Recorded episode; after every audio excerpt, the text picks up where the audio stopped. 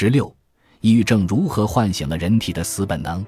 在现代社会，信息获取的门槛急剧降低，人类的认知和欲望水平在信息爆炸中并行增长，但能力则几乎与原来持平，两者之间的鸿沟让无数人难以接受。在相关性坐标系中，欲望的调节难度低，而能力的调节难度高，低能高于区间内的悬殊落差让人难以承受。面对一次次的跃迁失败，落在该区间内的人在情绪、思维、行为、情感方面都失去了活力，变得死气沉沉。精神分析学家弗洛伊德指出，人有两种本能，一种是生本能，一种是死本能。生本能意味着活力，死本能意味着破坏。抑郁症致使人的生本能丧失，却激活了死本能。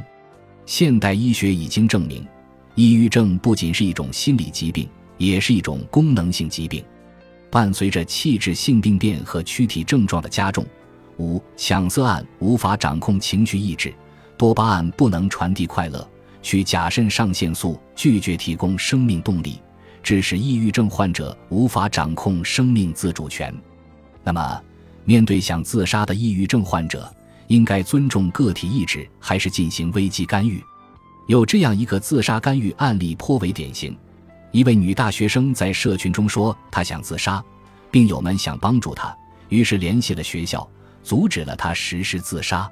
但后果是，这位女学生被校方勒令休学三个月，她的室友也日渐疏远她，这些都对她造成了很大的困扰。当事人的自由意志是否应该被尊重，一直是人道主义关注的问题。抑郁症患者想自杀，一是由于脑区病变，二是由于抑郁症的症状令他们痛不欲生。荟萃分析显示，与健康的对照组相比，青少年抑郁症患者的大脑皮质表面积显著减少，他们已无力招架各种躯体问题，继而产生了思维与行为障碍，之后变得情感麻木，快感被阻断。这一切都使得抑郁症患者想要用死亡来获得解脱。所以，不干预每个人的生命轨迹的信条，并不适用于抑郁症患者。他们因生病而引发的自杀行为是不受主观意识控制的，所以需要专业的救助组织对其进行人工干预。然而，人工干预并不是生硬、粗暴地阻止患者的自杀行为。面对敏感的抑郁症患者，干预的前提是尊重他们，并用有温度的方式为他们提供必要的救助。